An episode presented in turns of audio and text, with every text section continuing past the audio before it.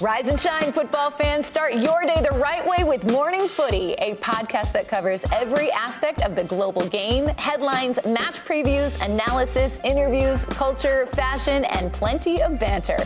Join as we track the thrills and spills of Europe's biggest title races, the business end of the Champions League season, a summer packed with international competitions, MLS, NWSL, and much more. Subscribe to Morning Footy. Jeremy Renner returns to Paramount Plus for a brand new season of the original hit series, Mayor of Kingstown. My job is to create a balance, avoid a war. From executive producer Taylor Sheridan, co creator of Yellowstone. There's some new players in town, and they brought the plague. And Antoine Fuqua, director of Training Day. I know it's always been a war zone, Mike, but this is next level. The mayor is back in business. Are you warning me? You're going to find out. Mayor of Kingstown. New season streaming June 2nd, exclusively on Paramount Plus. It's the Late Show Pod Show with Stephen Colbert. My guest tonight changed late night comedy as the host of the Arsenio Hall Show. He now stars in the new movie Coming to America, a sequel to the original. Please welcome to a late show, Arsenio Hall. Arsenio, thanks for being here, man.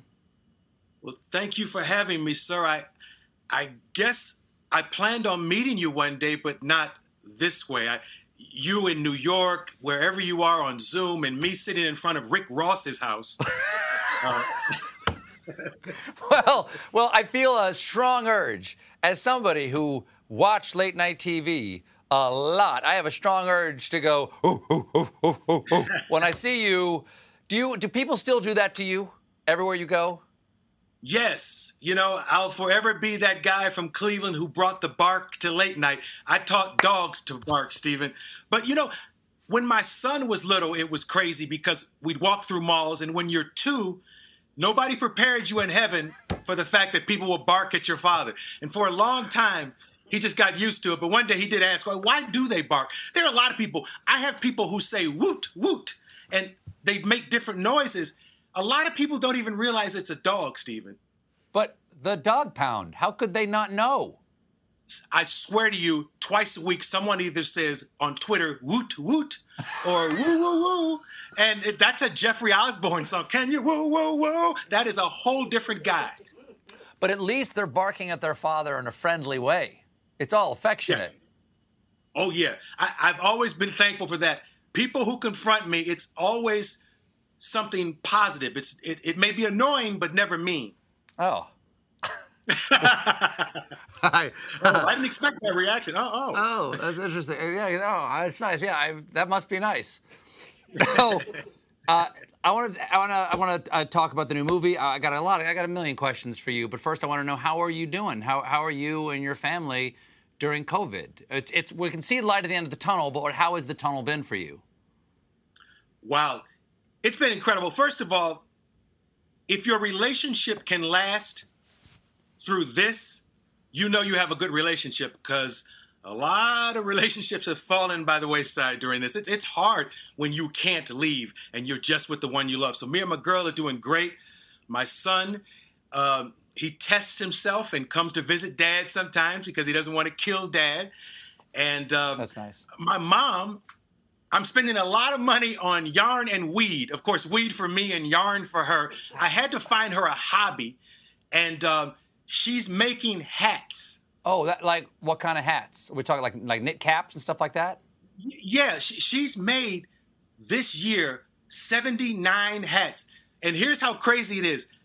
You know, I, I've done 40 interviews this week, but my mother made a hat for you, and it's. I think she saw you with Anderson Cooper, and anybody she sees with Anderson Cooper, she loves, which I think is a mistake as a rule of thumb. But uh, but for some reason, she's a huge fan, and I'm to send, I'm to mail it to you. She actually made you a hat. I, do you have it there? Can you show me? Yeah. Oh, oh I have it. Uh, we boxed it up, and we're to send it. Apparently, there's a, a, a Bob Mas- Mackie kiosk at her house. I don't know how she got this box, but um, it's a sparkly glitter box, and she made you this hat, and she put her name on it. I'm uh, honored. Please tell your mother I'm honored. she, her name is Annie Hall, but she put Annie M. Hall because she's still mad at Woody Allen. She thinks uh, he owes her money or something. A lot, you know? a lot of people are mad at him these days. okay, well, let's let's get to the heat of the meat here. You and I have something in common that just not a lot of people do. Is that hosting a network late night show? The Arsenio Hall, Hall show. The first time it was on, what was the what was the run? Is it 89 and 95 or something? What was the first run? Yes, that it was like a six year run, and then I stepped away and and had a kid and did a lot of wonderful things. Uh, not much work. And the second, I did a reboot that lasted a year. And I don't know how you do what you do, man. You, like you, you did a, a joke last night, a butt dialing from Mars joke. I was dying in my home, and I'm like, but how is he pacing himself? How is he timing himself? He's there with like three white guys. I don't know how he does two, it. two white Oh, guys, and they're and they're they're they're almost as white as I am. So, hey, trust me, the butt dialing joke would have killed at the Apollo. Good.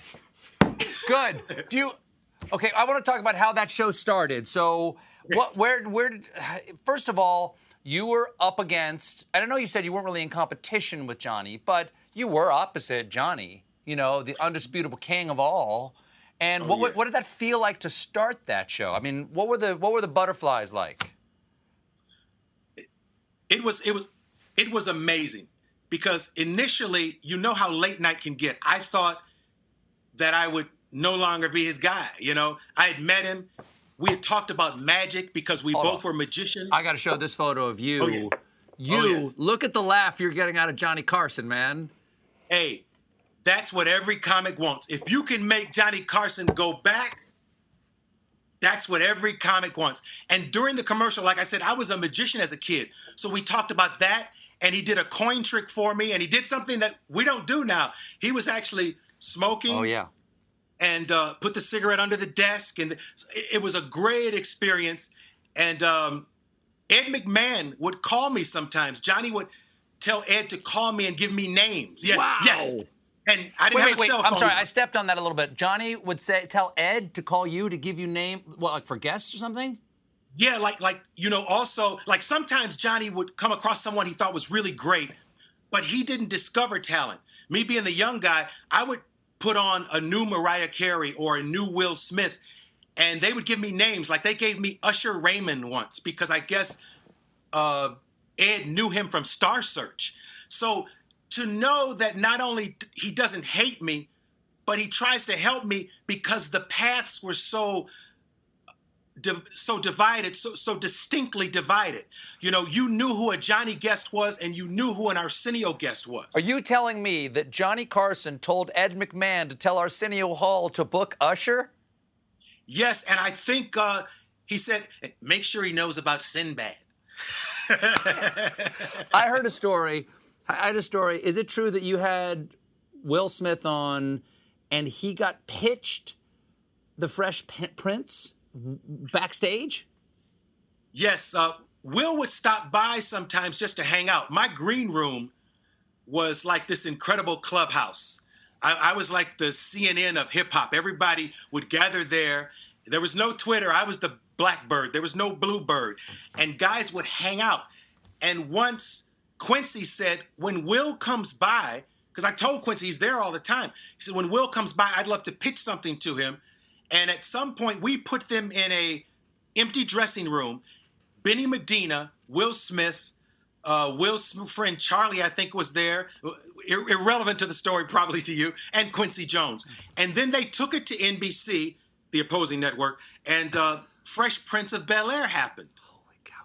Well, I was just talking with uh, Jon Batiste about how what he remembers is just the, the various titans that you would put together. Like he remembers Tyson and Muhammad Ali being on. Yeah. And he wanted to know what Um, were they like when the camera was off? Like were they super competitive? No, they really loved each other. And the respect that Mike and Ray, Sugar Ray Leonard, had for Ali, it was incredible. I could see how it warmed his heart. You know, if Ali would say, like, you know, Mike Tyson would beat me. And Mike would say, no, no, champ, there's no, no way, there's no way. And they would hug him. And it was, it was one of the greatest moments of my life. It was incredible. Next to looking backstage during commercial and seeing Michael Jackson with a mask and orange juice, no night was greater. By the way, Michael had a mask long before we were wearing I know. He, he tried to warn us. He tried to warn us, but we didn't listen. Yes, he tried to warn us about a lot of things, including a chick named Billie Jean. Sure. Yeah. But the man in the mirror would not listen. You know, you're so right. Thank you. Uh, one day, one day we'll learn. I hope we're listening to the baby. the, the, the, do you do you, I'm sure you remember this. One of my favorite things was that your show became such a sensation that uh, Dana Carvey, who did Carson, did Carsenio about Carson having to adjust his show to be more like your show because you were so successful. What did that mean to you uh, to be essentially portrayed as Johnny Carson by Dana Carvey, like a combo platter like that? I understand that Carson was like a, a hero for you. Oh, he was. I remember going to get school clothes every September, and I would ask my dad because I had read in a magazine there was a certain thing called a Johnny Carson suit that he had his own line. And when you're a kid in Cleveland, that's the first time you've ever heard of something like that. The Temptations didn't have their own suits. Oh, it was Botany So- 500, wasn't it? Wasn't Botany 500 made the Yes, Johnny Carson suits? Absolutely. Yeah. And I begged my dad for a Johnny Carson suit, and he bought me a really nice suit, um, but it wasn't a Johnny Carson suit, and I cried. I, I love Johnny, but I, I love talk shows. I used to sit in study hall and practice my autograph, and my autograph I discovered in the daytime after school one day. I'm watching a lady named Dinah Shore Sure. and she would sign her name with a D and a line and a dot and a little H. And I would sit in study hall with a piece of typing paper. I had a typing class, couldn't type. ASDF, JKL, semicolon was as far as I got. Couldn't type at all. And now you don't have to. Now we're like all crack dealers with our thumbs, you know, typing. But but I would sit there with a piece of typing paper and sign A, a line, and a dot. A, a line, and a dot, just like Dinah Shore. So I wanted to be, I, I wanted to be a late night host. Did you, did you have those dreams? Uh, n- no, this is an accident. It's a happy accident. I, I, I, when I was younger, I was just, uh, I, I, uh, I just wanted to be, you know, an actor with a beard and wear a lot of black and be like professionally miserable at people. And then I fell in with some improvisers in Chicago, and I went, "What am I doing? This is so much. This is so much more fun." That's where stand up started for me. I used to get teased, uh, Chicago, Second City, uh, Wells Street, Zanies, but I used to get teased in school. There was a guy, I forget his first name, but they used to call him Bridges. And uh, he used to, uh, I wrote a paper in English. We were supposed to write what our dream was. And I wrote about being a stand up on weekends in Vegas and doing a late night show Monday through Friday. And then the teacher made me read it in class. Wow. So in Cleveland, like I lived in a neighborhood where we used to walk to Jim Brown's house and look because he was, you know, the man. Everybody wanted to be Jim Brown except me. I wanted to be Dinah Shore or somebody. but uh, but he would tease me because Arsenio with show in my little piece of paper, and and he would walk up to me in the hall and slap me in the back of the head and say, "When the Arsenio show starting?" and he would laugh and walk away. And uh, Did he live long enough? Oh, I'm sorry. Damn it! I stepped on your punchline. so uh, you not only changed late night, you actually changed politics because this is one of the most famous moments. June 3rd, 1992, Bill Clinton. We take this kind of stuff for granted now. That a politician is going to Yeah. do anything to get attention. H- how did this happen? And did you did you try to get H.W. Bush on just for fairness? Oh, oh yeah. Because back then, you always tried to put an offer out to both, and I thought Bill would say no because Marlin Fitzwater, I think was the name, gave us a no for Bush, and um, then Clinton said yes, and it shocked me because politicians only went on Sunday mornings, with the exception of Reagan. I think Reagan did Carson once, but they would only go Sunday mornings, and he said yes, and I was shocked. So just like any late night guy, you keep begging. You don't stop until he says no. I was like, would you, when he got there? For, oh no, first by phone we asked, would you play a saxophone? We heard you play sax. He said, yeah, I'll bring my saxophone. I'll, I'll practice at the hotel. I'll be ready for you. Tell me what you want me to learn. And uh, he learned two songs. And then um, I asked him when he got there, would you wear my tie? He wore one of my ties. I had crazy ties. Um, yeah, that's my tie. He wore my Ray Ban sunglasses uh, because we told him this will make this will make it cool sitting in with the posse, you know. And I eventually asked him uh, if Hillary could come on in the last segment, and he he said. Uh, you, you should ask Hillary. Ask her. I should answer for her, which was the perfect answer from a man. Sure. And uh, I asked Hillary, and she said yes, she would come out. I remember that picture, dude, because you know how we are. Our life is like a blueprint of jokes. I'm looking at the audience, and uh, right after he finished playing, I said, finally, some, a, a Democrat blowing something other than the election. That was the joke. And I look in the audience and I see all these guys talking into their watches or microphones, and I figured I'd be killed after the show. Um, okay, well, now uh, another an, another uh, beloved return. You're back on screen with your friend Eddie Murphy in Coming to America. Uh, when did you and Eddie first meet? Wow, um, no cell phones back then. You got to be home to get that call. and uh, I was at the crib, and Keenen Ivory Wayans called me and he said, We all gonna hang out tonight, man. Eddie's in town and he's got to work on his Tonight Show set at the improv. So let's all meet at the improv. And um, we all got to the improv, and I think Eddie and Damon were the last ones to arrive uh, separately. And when Eddie walked up, he's just staring at me. We're at a, at a, a parking meter in front of the improv, and he's looking at me. And I said, "Hey, how you doing, man?" And he didn't say anything. And he and Keenen said, his mother told us that you all looked alike. So and and Eddie's staring at me and he says, "Yo, brother, you don't look like me." And and replace brother with your favorite inner city slang. Uh-huh. Uh, he didn't say brother, but uh, you know we, we throw the N word around very loosely sometimes when we're alone, and uh, it, it, it's kind of funny that that's how I. The first things he said to me, "Yo, you don't look like me, brother." And okay. it, it, was fun, and we, and we hung out.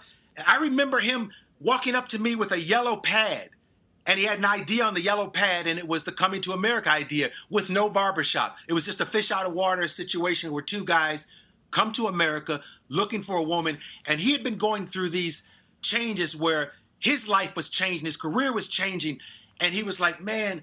It's hard to find a woman who just digs you for you, man. You almost have to meet her in disguise. And that gave him an idea.